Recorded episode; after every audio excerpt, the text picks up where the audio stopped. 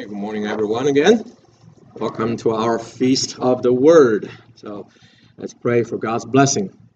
Heavenly Father, thank you for loving us, giving us a new life, and our life needs guidance from your Word to live in the way that you desire to prove our the reality of the salvation, which is internal and invisible, but we want to prove to you, to the angels, and to the world that we are real through our actions in life, including our actions in family, in the church, and in the world. We pray that today's teaching will lead us in that way. We pray in Jesus' name. Amen. Hey, today is our last session, the seventh one, on what do we believe about the Bible. Okay, it is who should teach the Bible and how should it be taught. Okay, a little review. What do we believe about about the Bible? I think we have no disagreement on what the Bible is. We believe that the Bible, in the 66 books of its original manuscripts, is the God inspired, inerrant, and infallible revelation of God for mankind.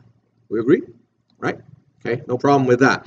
And there are certain corollaries, kind of derived truth from there, and explanations. Number one, the Bible has was written by significant persons in the biblical history who experienced God and were inspired by the Holy Spirit. It was not written by the collective. It was written by individuals. Okay? It was edited by pious people repeatedly, but it's only in form, not in content. And another corollary is that our Bible, our Old Testament, the our Bible that we have in our hands, no matter which major translation that we accept, okay, they're complete. Okay? Our Old Testament is complete without the Apocrypha. The Catholics and the Eastern Orthodox each saying, well, there are some deuterocanonical books and uh, they added different numbers from 8 to 16. Okay? But we believe that those are not inspired the Word of God. They were written in the time of silence by God. Okay? The 400 years of silence by God when there's no prophet. If the books are written in that time, they're not from God. God didn't speak in those 400 years. Okay? So um, that's why we believe our Old Testament complete without the Apocrypha. And also, our New Testament is complete as in the Greek critical eclectic text, eh, which has done its best to recover the original text as much as possible. Remember, the difference is not big. At most 5%, if you take away the ending of Mark and then the, the, the story of a woman caught in adultery, there's only 1% difference. Okay? And then and, and the, no doctrine is involved. Is involved. Okay, but some people have made an issue saying that our New Testament uh, in the modern translations are incomplete. Only the one in King James Version or New King, King James Version are complete because they are based on the Textus Receptus, uh, which is based on seven late manuscripts, a critical text based on seven late manuscripts or the um, majority or Byzantine text, which is based on most of the late text. That's most of our Greek copies. We have about 5,000, nearly 3,000 are late text, they're majority. Okay. However, the majority are late. The earlier ones are few. But we believe the earlier the texts are from the original, the closer it is. Okay? And the later ones have additions. These additions are not theologically wrong per se, but they're not inspired anyway. Right? So that's why I believe two people who read the King James and New King James, no problem. It's a good translation. But people who say King James only are idolizing. Okay? They're making one visible Bible as the ultimate truth and then denouncing anybody else as in error, if not condemned. That is not revealing either scholarship or Christian character. Okay? I believe it's a cultic spirit. Okay? It may be harsh, but I believe if you deal with them, you will know. They're going to make you feel the thorns. Okay. True Christians don't show their thorns or claws. Okay. You show the gentleness, humility. Okay. Anyway, that is one issue we have to make. Okay. And uh, we also studied last time, uh, last week, on the Bible must be read literally and contextually. Basically, the two things. Literally means based on the words. Contextual means seeing the background, considering the background. We read literally in order to read out from what the what God meant to teach, not what we wanted to teach. We read out, we don't read into. We do exegesis, not eisegesis. Okay? And then all meanings are based on the words, but words can carry different meanings in different contexts, right? So that's why we must read in context. And the context includes number one, the pretext and the prose text. Number two, the literary style, genre. Okay. And number three, the historical and cultural background. And number four, the theological consistency. If you considered all of them, the meaning you drew out of the Bible is what God meant to teach you. Okay. And uh, the steps of systematic Bible study, there are several ways of Bible study, but the systematic Bible study are composed it is composed of three steps. Number one, you read what the Bible says. Okay? You don't read into it what it didn't say. Okay? And then you read you try to comprehend what the Bible means. Okay, what is meaning? Okay, and then number three, what does it? How does it apply to me? Make it uh, applied and received and obeyed. Okay, otherwise your reading is just head knowledge. It's not heart in the heart. It's not in the life, and it's not changing you to Christ's image. Okay. In other words, you will be inconsistent. Okay. And what does do we believe in the teaching of the Bible? So these are statements in our church's kind of extended statement of faith. Okay. Number one, the primary means of instruction in the principle of the Word of God is expository preaching and teaching, as exemplified by Ezra. You know, you, we can do expository teaching uh, most of the time. And sometimes I do topical teaching as I'm doing now. Okay? Sometimes I can do that. But we say the primary way of teaching the Bible in this church is expository. That means we go book by book, chapter by chapter, verse by verse. Okay? That's the right way to teach the whole counsel of God. Ezra uh, in Nehemiah 8 8 did this. So they re- read the book of the law of the Lord distinctly and gave the sense and cause them to understand the reading. So not only they read out aloud, reading the Bible is like preaching, announcing. But not only reading the words, they also gave the sense, which means gave explanations in the way uh, of the uh, understanding by uh, in the audience. Okay, so um, to the Americans that speak English, to Chinese speak Chinese. Okay, to the educated, I use big words. To the well, common people, I use common words. Okay, that's the way to give the sense. There is a meaning that can only be captured by people in their way of understanding. That's why we have children's class. At the same time, we have adults sermon because we have different level of understanding. Okay, you give the sense in the ability of the audience and the reader, and then cause them to understand. And what about after understanding? You call them for obedience. Okay, and of course you exemplify it by yourself. Okay. And then the mentioned expository preaching and teaching. These are two ways uh, or two sides of one act. Preaching is about announcing the gospel. Paul said in Romans 16:25, "Now to him who is able to establish you according to my gospel and the preaching of Jesus Christ, according to the revelation of the mystery which has been kept secret for long ages past. So, what is preaching? Preaching Jesus Christ, announcing the gospel, let people know. So, preaching is just announcement, just tell as it is. But teaching is about explaining in meaning and calling for application.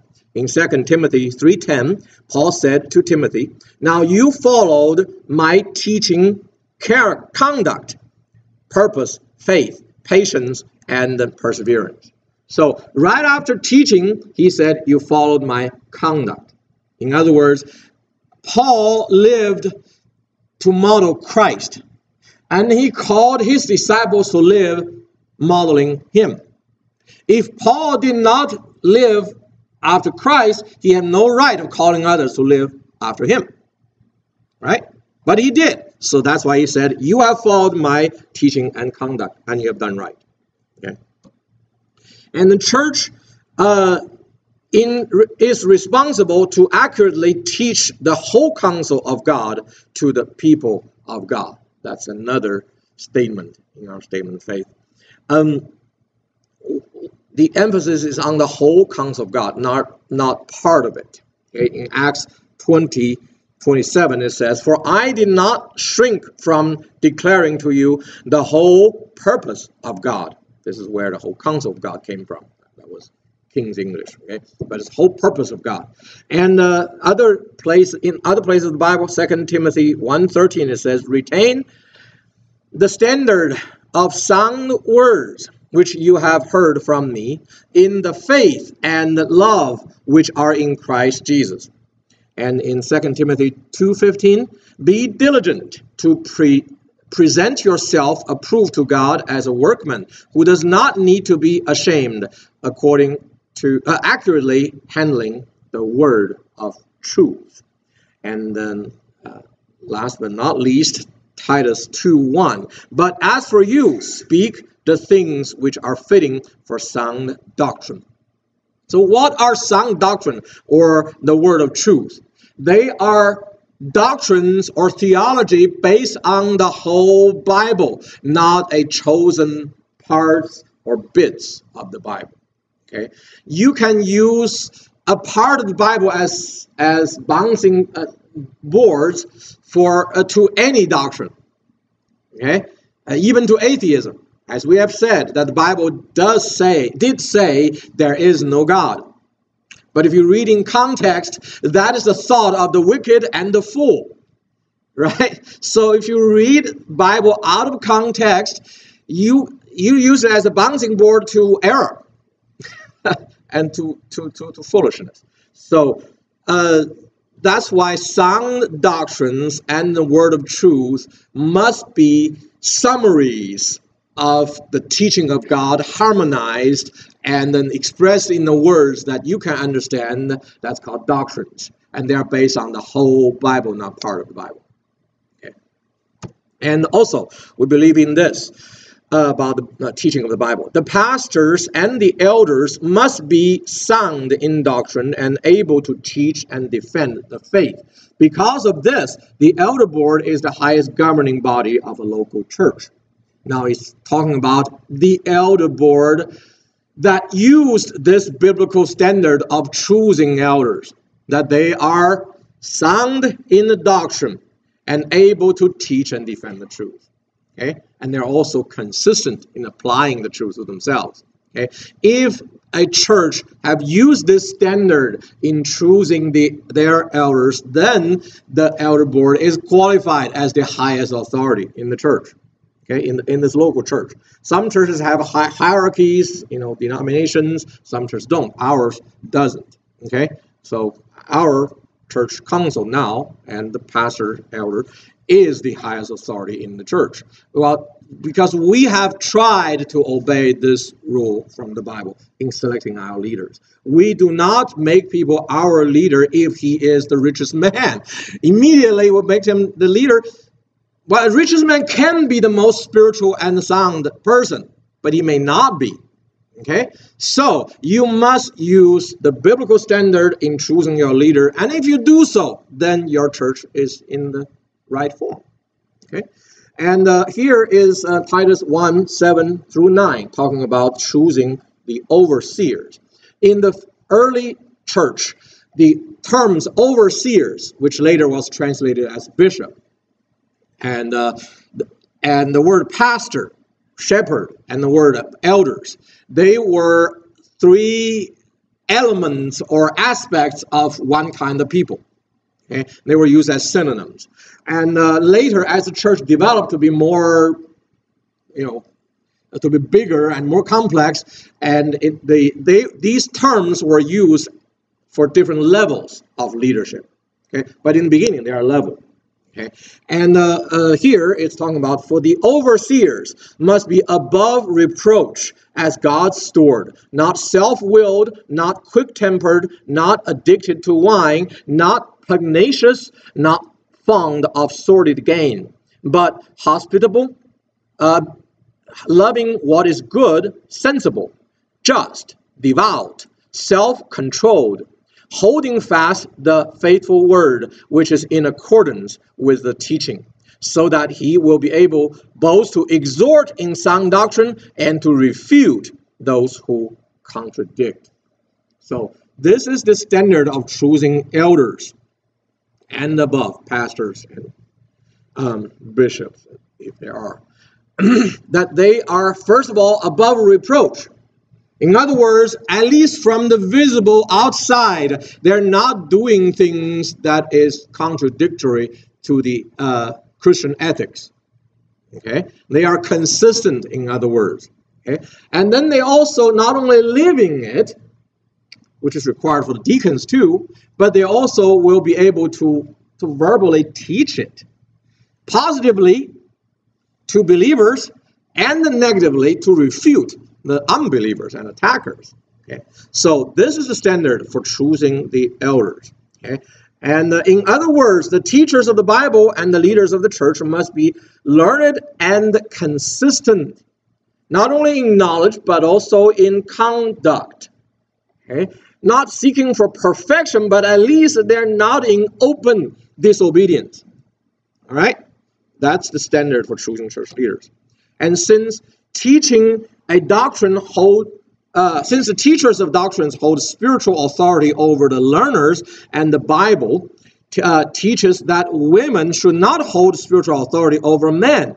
In ABC, Abilene Bible Church, women do not teach classes where adult males, that's males beyond the high school age, are present. Now, this is the controversial part that I mentioned. Okay, it's not politically correct but this is what the Bible teaches. In 1 Timothy 2:12 it says, "But I do not allow a woman to follow uh, uh, to teach or exercise authority over a man." There are many spiritual women who are great Bible teachers. That is a fact. We recognize that. But the role God calls them to fulfill was to teach children, youth, and other women not adult men. Okay? And why does this matter? Well, it does. Okay? Why do we make women not teaching men an issue? Well, according to biblical instructions, women should not teach adult men since that will be holding authority over men. Women who are learned and uh, um, consistent can teach children, youth, and other women. But is that a discrimination in this day and world? And why is that issue important at all? Okay, these are natural questions that we have to deal with. Okay, we, our answer is that it is not a discrimination, and it is important because it is about consistency. Okay, the teachers of the Bible must be obedient to the teachings of the whole Bible. Otherwise, they are hypocrites, right? Saying one thing, doing another. That's a hypocrisy. Hypocrisy. Okay. Consistency is at least outwardly not known murderers, adulterers, and thieves, and inwardly as much as possible. Because we never know how much inwardly a person is obedient. At least required outwardly, the person is a known sinner or in disobedience. All right? Um, there have been people who come into the church and see a person who are passing out the the um, the, the elements uh, in communion as a well a person who who's financially bad, you know, taking other people's assets. Then the person who came in went out the church. I know this has actually happened in the church. And why? Well, because I think it's without the knowledge of the church leadership, the person who just committed these sins known to that person who came in was in a sense of a leadership. You know, passing out communion is kind of a priestly helper, kind of Levitic uh, duty. And, uh, you know, the Bible already said if you have committed sin and you did not confess it, you should not even take the communion. Not to say giving the communion, right? So, so this person was not qualified to be there because he was a known sinner. Okay? And uh, um, what is consistency? Consistency is wholesome agreement with God in life. Okay, not picking bits and parts. Okay, I like this about you, God, and I don't like this about you, God. You have no right to choose. Okay, so there is a uh, tension and the need of balance between equality and hierarchy. Okay, and this issue can be traced all the way to the foundation of all existence, to God. God is a Trinity.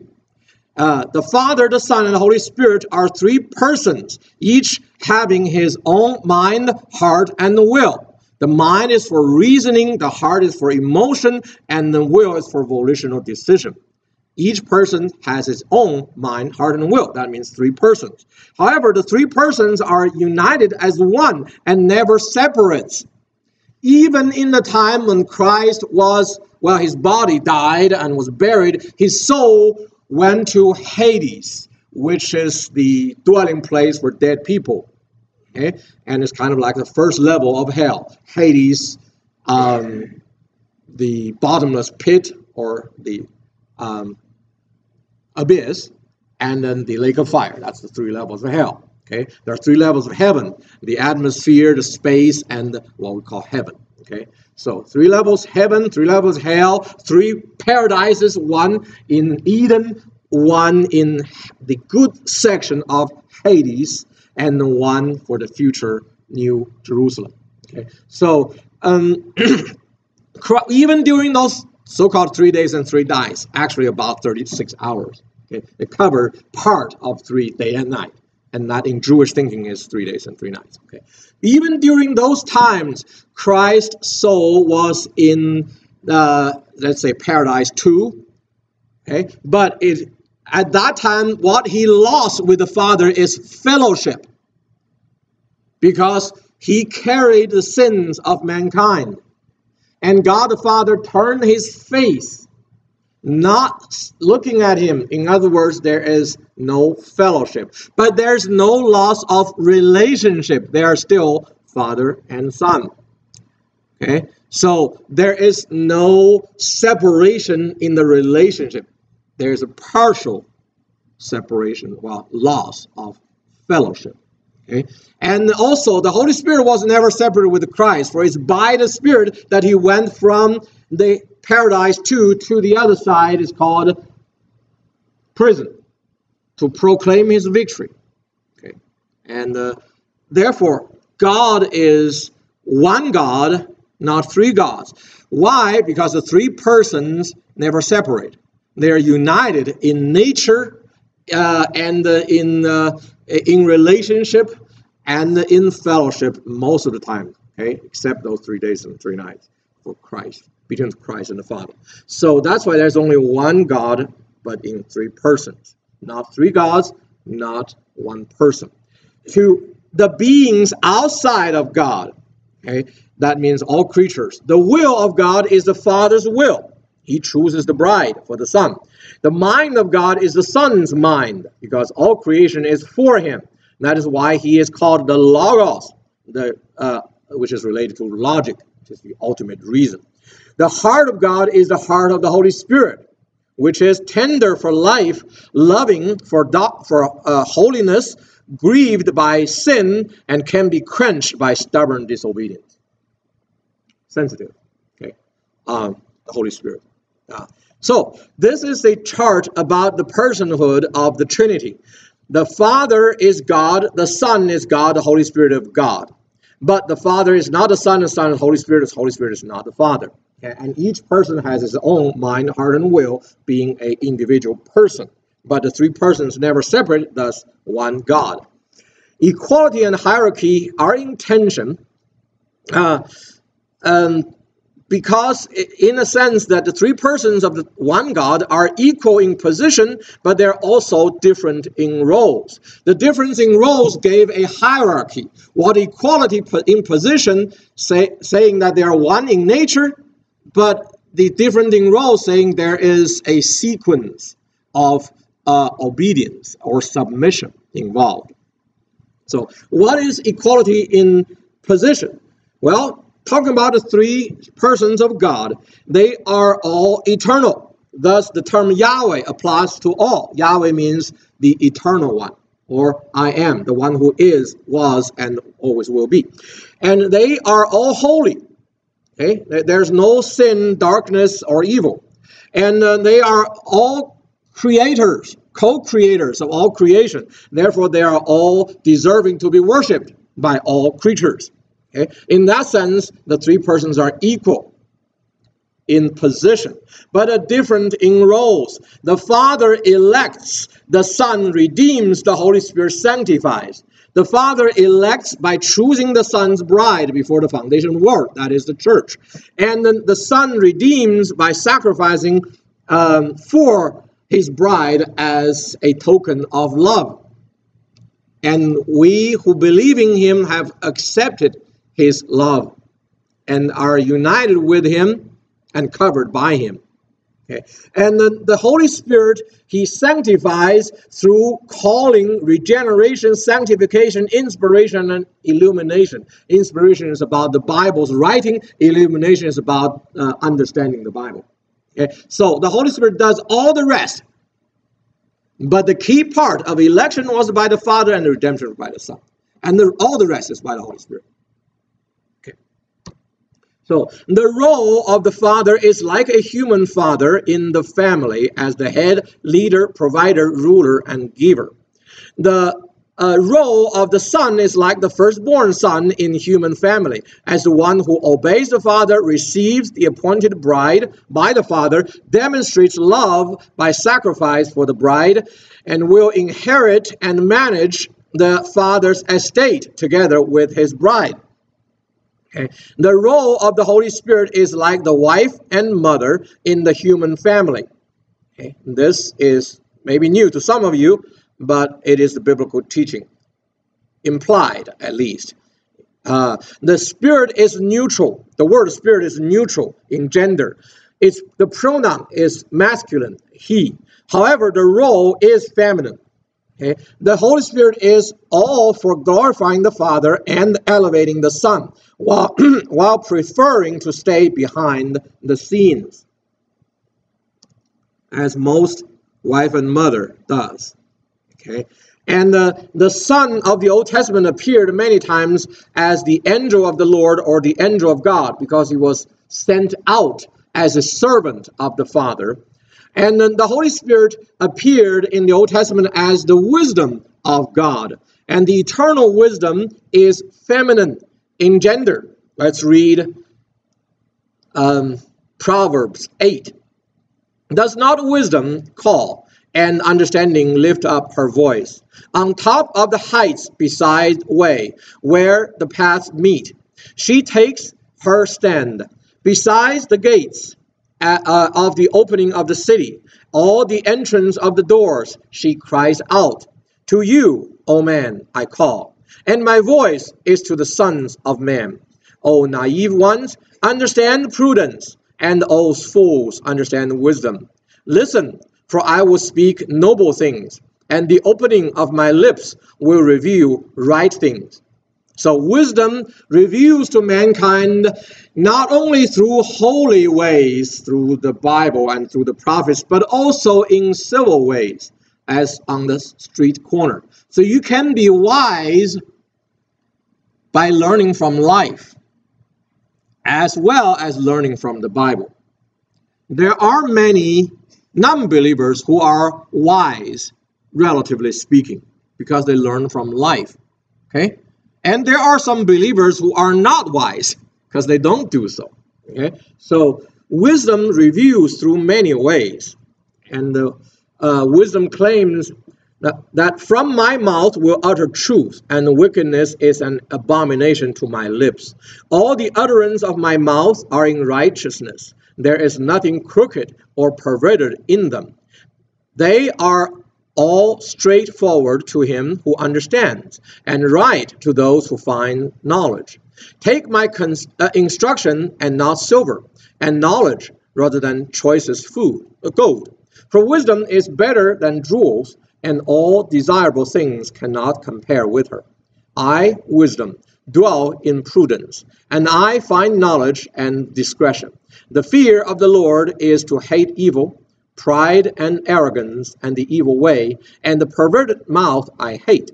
Counsel is mine, and sound wisdom. I am understanding. Power is mine.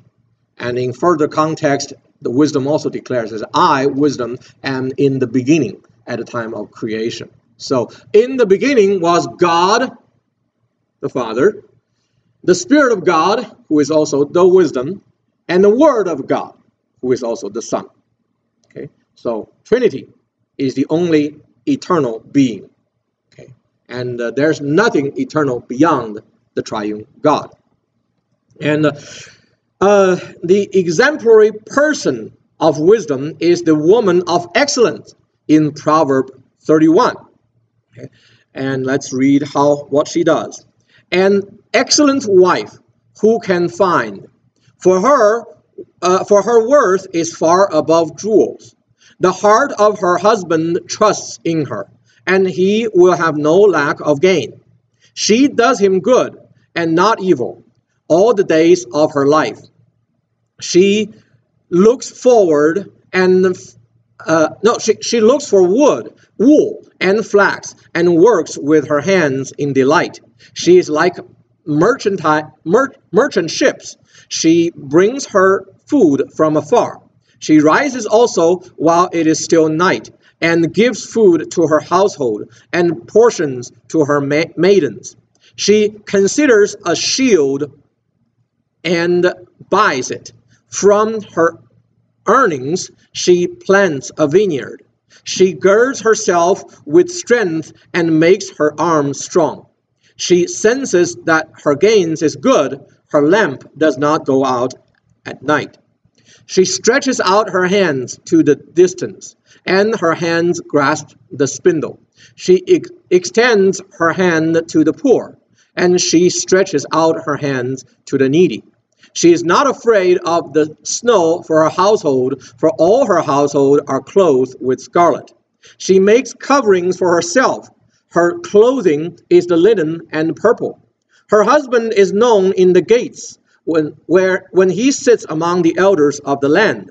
She makes linen garments and sells them, and supplies belts to the tradesmen. Strength and dignity are her clothing, and she smiles at the future. She opens her mouth in wisdom, and the teaching of kindness is on her tongue. She looks well to the ways of her household, and does not eat the bread of idleness. Her children rise up and bless her, her husband also. And her praises, uh, and he praises her, saying, Many daughters have done nobly, but you excel them all. Charm is deceitful, and beauty is vain. But a woman who fears the Lord, she shall be praised. Give her the product of her hands, and let her works praise her in the gates. You see, the woman of excellence does everything for the honor of the father and the benefit of the children. She holds all the power within the household, but within the boundary of the will and the provision of the father. That's exactly what the Holy Spirit does in the household of God. Okay? The Holy Spirit holds all the power, and He does everything for the honor of the Father and benefit of the Son. And that includes for His bride, for us. Okay? So here are two uh, traditional Trinitarian diagrams for the Old Testament period and for the New Testament period. In the Old Testament, the sequence is Father, the Spirit, and the Son. And the New Testament is Father, the Son, and the Holy Spirit. And the transition is before and after the resurrection of Christ. And actually, I think the ascension and the session after the seating of the Son at the right hand of the Father, and he became the co-king of heaven. Then the role changed from Father, Spirit, Son to Father, Son, Spirit. Okay. In the Old Testament, the sequence of the Trinity was always the Father, the Holy Spirit, and the Son, who is the Word. For example, in Genesis 1 1, in the beginning, God, that means the Father, created the heavens and the earth. The earth was formless and void, and darkness was over the surface of the deep. And the Spirit of God, that is the Holy Spirit, was moving over the surface of the waters. The word moving over is also translated as hovering, and it's the posture of a hen sitting over the eggs. Okay? In other words, the Holy Spirit was preparing and then uh, getting ready for the creation of life. Okay? So that's where the motherhood nature is there. Okay? The Holy Spirit loves in creating life, new lives. Okay? Our physical life is already a kind of a basic level um, presence of the Holy Spirit. Because God said right before the flood, My spirit shall not strive with them for over 120 years. And guess what happened after the flood? The ideal age of mankind was 1,000. After the flood, it drops exponentially to 120. And Moses lived 120. Okay? And after that, you can only see lower. And without modern medicine, we will be averaging about 50. With the medicines, now we return to the level to, of Moses' time. He said in Psalm 90, you know, our days are for 70 years, and if strong, 80 years. Right now, okay, 70, 80 years is kind of the average, right? And if you happen to have good genes, good health, wise living, you can go to 90, 100, you know. Um, but I don't think you expect to pass 120. Okay? So, Holy Spirit is for life. Physical life is already a basic level of the present Holy Spirit. And a spiritual life is being born again by the Holy Spirit, who recreates your dead, formerly dead spirit and lives within. And now your spirit does not sin. That's why the Holy Spirit can live in there. But your soul and your body still may sin and is ready to be sanctified during the time of sanctification on earth and finally glorification and resurrection. Okay. So, in the conception of Christ, it is also by the will of the Father and the means of the Holy Spirit, who was the channel. Christ uh, was formerly the Son of God. He submits himself to the will of the Father and to the power of the Spirit, and then he was conceived in the womb of Mary, thus born as Jesus Christ. It's still Father, Spirit, Son in that sequence. Even in the baptism of the, Holy, uh, of the Son, it is by the word of the Father saying, This is my beloved Son, you shall obey him. And then the means of the Holy Spirit. He descended as the dove, which means power for peace. Okay and only after the resurrection of the Son, the sequence changed to the Father, the Son, and the Holy Spirit. In John 20, 21 to 22, Jesus said to them again, Peace be with you. As the Father has sent me, I also send you. And when he had said this, he breathed on them and said to them, Receive the Holy Spirit. I don't believe they have received the Holy Spirit until the, the day of Pentecost. So this breathing would be a prophecy. The realization is uh, a few days later as the Pentecost. And uh, the Holy Spirit was sent by the Father and the Son on the day of Pentecost. Okay? It was sent by the Father as evidence in John 14 26. But the Helper, the Holy Spirit, whom the Father will send in my name, he will teach you all things and bring to your remembrance all that I said to you.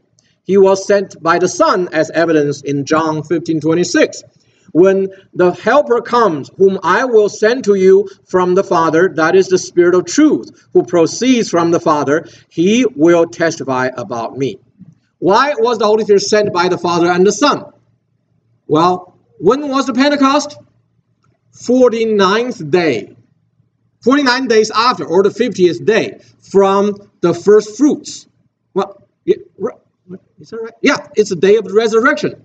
It's the first fruits. Jesus is the first fruits of resurrection, right? From then on, you carry on seven weeks. So it's the Feast of Weeks or Pentecost. On that day, also a Sunday, the church was born. That's why we worship on Sunday. Okay? One of the reasons. Jesus Christ resurrected on Sunday, church was born on Sunday. God created heaven and earth on Sunday. Okay, and God revealed the ending to John on a Sunday, on the Lord's Day. So the uh, at, at the, uh, the, the Pentecost was 49th day after the resurrection. When was the day of ascension? 40 days. Right? So Jesus was resurrected 40 days later. He, resur- he ascended to heaven, and sometime in between, he sat down, seated on the right hand of God the Father, receiving all authorities under heaven and on earth. Thus, he became the co regent of heaven. There are two kings in heaven a senior king, the Father, and a junior king, the Son. And everything that proceeds from heaven is sealed by two seals the Father and the Son. So, who sent the Holy Spirit? The Father and the Son. So, in that sense, the Catholics are right in modifying the uh, Nicene Creed. What the problem with with the way they did it is that they did not go through a council. That's why the, the Eastern Orthodox separate with them. It's really about the power issue. Okay, now here is a chart on the authority structure of the household of God.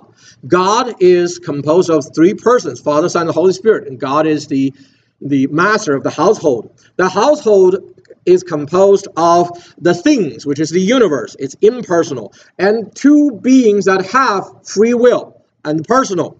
And the humans are children who will become sons if they are among the elect and unite with the eternal Son. And the angels are servants. The servants are lower than the uh, sons, but higher than the children.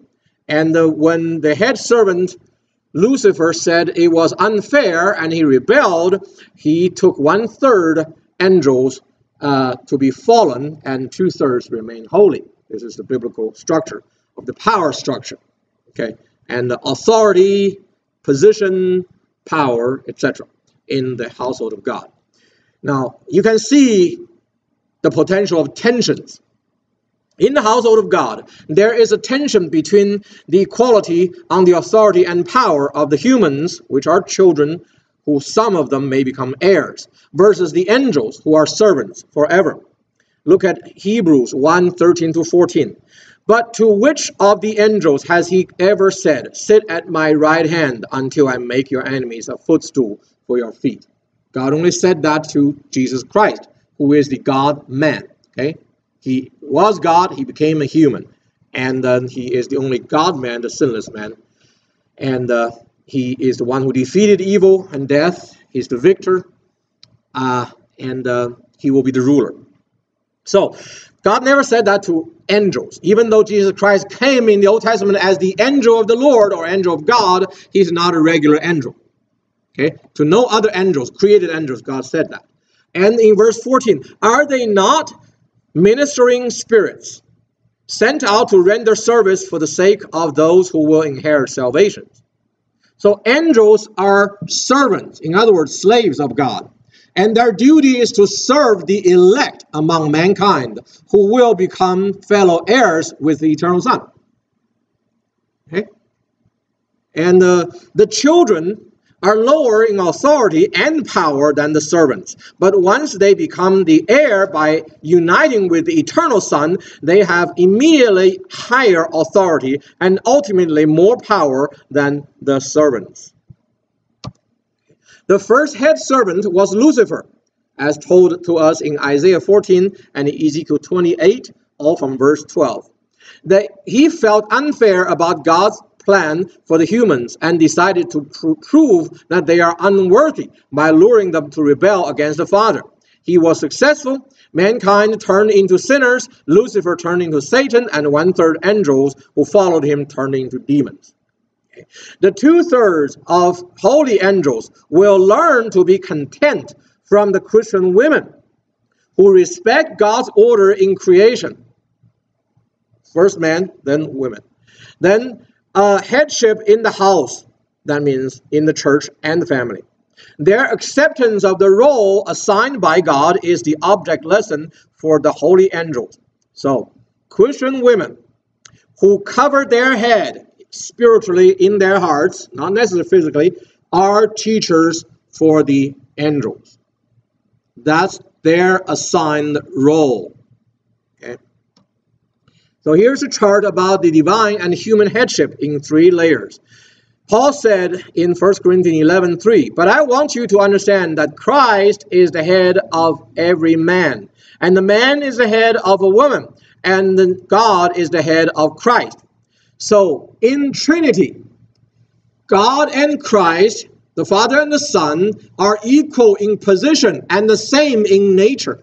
But there is a sequence and there is a submission of order. In that sense, God is the head of Christ. Christ came into the world in obedience to the plan of God. He received the bride chosen by God the Father. Okay? And um, uh, in church. Christ is the groom and the church is the bride. Therefore, we are in the relationship of husband and wife. Even though for the male believers in the church, we are to assume the role of a female in the household to the male in the household, okay, in relationship to Christ. And in the family, woman receives the husband as the head. Not all males in the world, no, only the husband as the head of the household. Okay, girlfriend do not receive boyfriend as the head. You're not married. He's not committed. You have no obligation to submit to him. Okay, but if you're married, then you do. but because he is obligated to love you with his life. Okay, and that's a mutual relationship. So this is three layers of headship. If uh, uh, and the equality in position, difference in roles is natural in Trinity and family, but it is by grace in the church, because we humans are not the same in position naturally with Christ, is God. Okay, but it's by God's grace He became a man. He came down to our level, and He sanctified us paying for our sins and changing our character, and then promising to change our body. So, in that sense, it lifted up to be on equal position with Him. That's by grace, it's not by nature. The other two is by nature. Okay. Should women cover their head? Well, here is 1 Corinthians 11 4 to 10. You read it and see if it was ordered. Every man who has something on his head while praying or prophesying disgraces his head, which is Christ. But every woman who has her head uncovered while praying or prophesying disgraces her head. For she is one and the same as the woman who, uh, whose head is shaved. For if a woman does not cover her head, let her also cover her hair, uh, uh, have her hair cut off. But if it is graceful for a woman to have her hair cut off or her head shaved, let her cover her head. For a man ought not to have his head covered, since he is the image and glory of God. But the woman is the glory of man. For man does not or originate from woman, but woman from man. For indeed, man was not created for the woman's sake, but woman for the man's sake. Therefore, the woman ought to have a symbol of authority on her head because of the angels. Okay, to be the teacher of the angels. Woman's head covering is a sign of respecting the authority of men over them before God, i.e., that is, respecting the order of creation. What God did in the six days of creation, creating man first and woman from a rib of man, that was meant as an object lesson so that from then on in the family, the man should love the woman as loving his own body, and the woman should respect the man as respecting the Lord. That creates harmonious families. Okay? And if you want to disagree with that, well, try it and see what it creates. it's not going to be happy. Okay? Yeah. Um, woman, uh, so they do this is because God taught them it is wise to do so. And in the New Testament, Paul gave an order to Christian women to do so. And uh, men should not cover their head because their head is Christ. So there is no relationship between man and Christ. Believing men, they are united. You don't put a cover as the block. Okay? And for women, they recognize they do have a head over them that's their man. Okay, so they cover their head physically in the first century, spiritually now. Okay, it was important in the first century Corinth to show not as the temple prostitutes who had no man over them. Okay, and so physical covering it was important then, but now it's spiritual covering. Men, that's male believers, should not cover their head in the church worship because that means a block between them and their head, Christ. Spiritual covering of head for women, that's female believers, in the church worship is eternally important, while the physical covering is not. This is illustrated by the general culture of men's short hair and women's long hair. Uh, 1 Corinthians 11, 14 to 15 says, Does not even nature itself teach you that if a man has long hair, it is a dis- dishonor to him. But if a woman has long hair, it is a glory to her. For her hair is given to uh, to her for a covering. Okay. So, uh, you know, to have a covering, covering is actually a blessing. Today, every believer is covered by Christ. He has carried our burden and we should unload it to Him and don't live with worries. Isn't that a blessing? Right? So, for women who have a husband, she is under the covering of the husband. Okay? She, she gives her suggestion, the husband makes the decision, and if it's wrong, the husband carries the blame and the responsibility. And if he's right, of course, everybody get blessed, right? So isn't that actually a blessing? Right? If there's rain, you have an umbrella, that's your covering. Okay? Do you want to show your bravery and throw away the covering? That would be unwise. Right? So um, the so if in that in nature, almost every culture says a man should not have long hair and a woman should have long hair. I mean, if you can, I know when you're old, it's probably not a lot of hair left. But that's uh, generally speaking, it's a culture. If even non-believers know that, why shouldn't believers know better? Right? This is the idea. So, should a woman teach in the church to the public? Number one, generally, they should not teach to adult men. Okay? The women are to keep silent in the churches, for they are not permitted, permitted to speak, but as subject themselves, just as law also says. They uh, desire to, if they desire to learn anything, let them ask their own husbands at home. For it is impo- improper for a woman to speak in church. Was it from you that the word of God first went forth, or has it come to you only? If anyone thinks he is pro- prophet or spiritual, let him recognize that the things which I write to you are the Lord's commandment.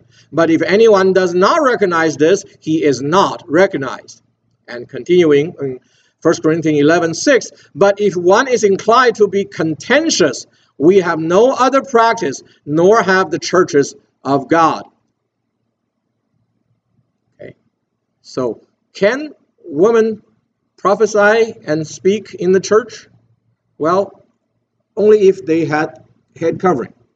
Okay. Uh, today means respecting the order. Okay.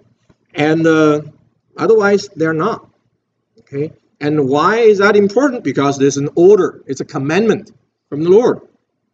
And uh, um, here is uh, another passage from 1 Timothy 2 11 um, to um, 14.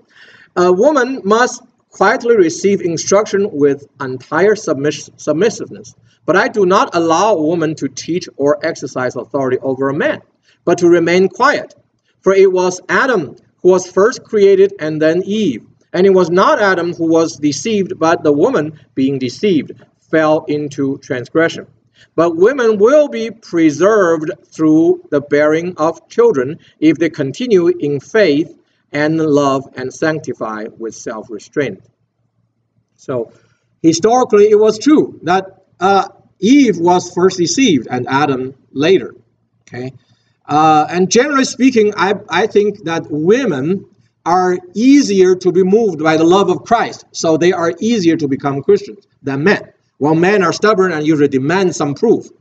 But the women's believing women's change of character from contentious to the husband to submissiveness to the husband usually is the turning point for the man to believe that God is real and become true believers. This happened to thousands of men in the houses of, of China when where I taught the pastoral training my my wife taught the women's ministry Titus women. She probably changed the lives of more people than I did okay, because of this simple truth. Okay.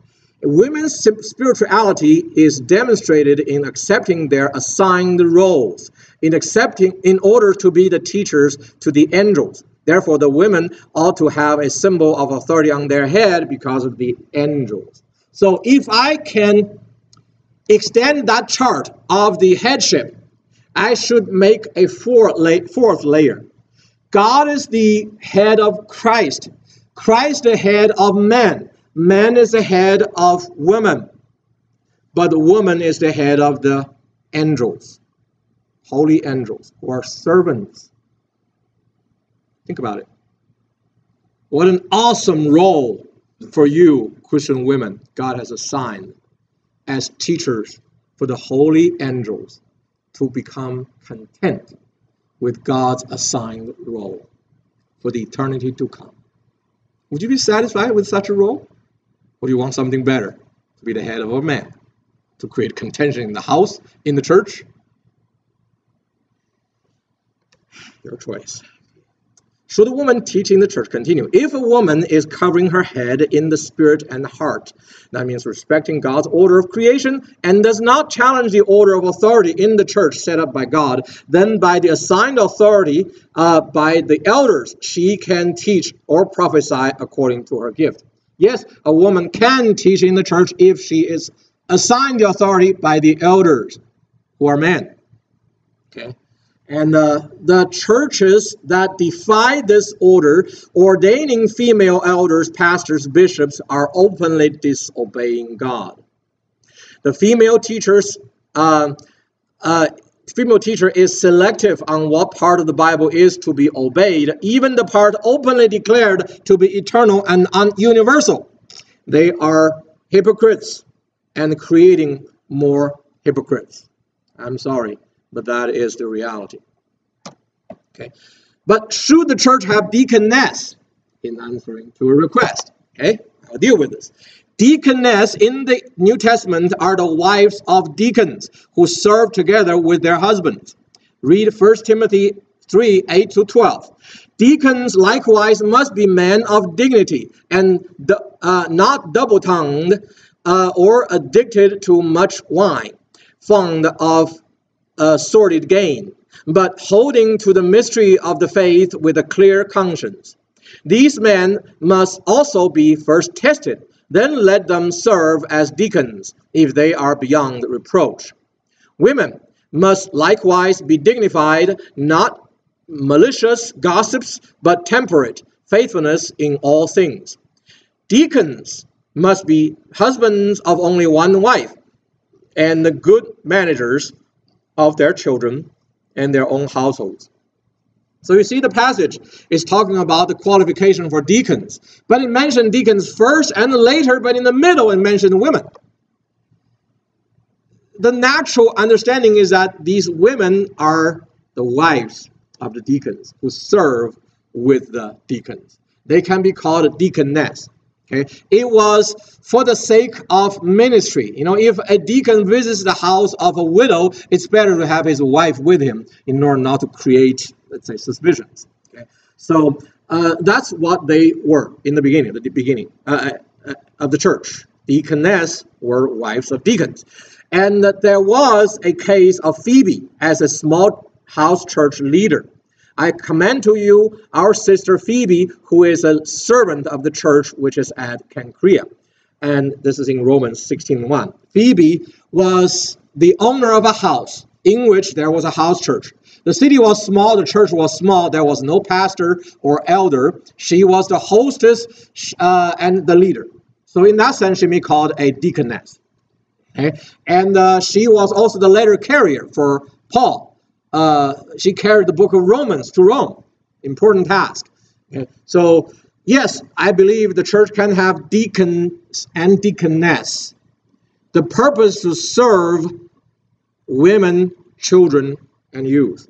Okay, and not teaching adult men. Okay, it has nothing to do about the ability. Many women are much more spiritual and better teachers of the Bible than men but it is not the role for them to carry. Their role is to be the teacher of the angels by their submissiveness to their head. Okay? And if you obey that role, you have eternal consequence. Many angels will thank you. Okay, let's pray.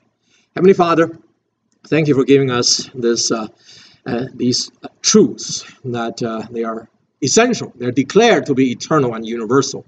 While many people have um, turned away from the eternal truth to follow the current conventions of political correctness. And for those people, I pray that you deal with them uh, in accountability, and we pray that we will um, live as obedient in obedience to all the teachings of the Bible, and including the controversial ones, including the parts that creates maybe sense of unfairness or jealousy, but we know that those are from the flesh and not from God.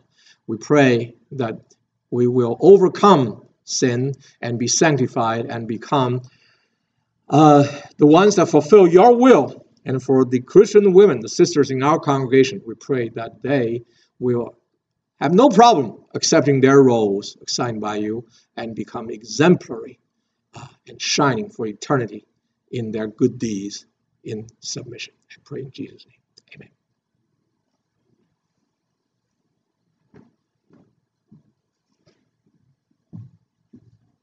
Please stand. In a few minutes, we'll be leaving this building. When we do, may the Lord continue to be with each of us. Let's sing together.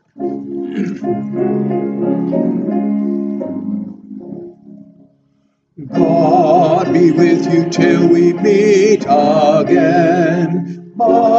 His counsels guide uphold you. With his sheep securely fold you. God be with you till we meet again. Receive the blessings of the Lord. May the love of God, mercy of Christ, and the fellowship of the Holy Spirit be with you, with us forever. Cover us from the wrath of God and deliver us from sins and temptations and lead us on the way of righteousness and the way to perfection as Christ has redeemed us, as the Father has guided us, and the Holy Spirit is leading us. In Jesus' name. Very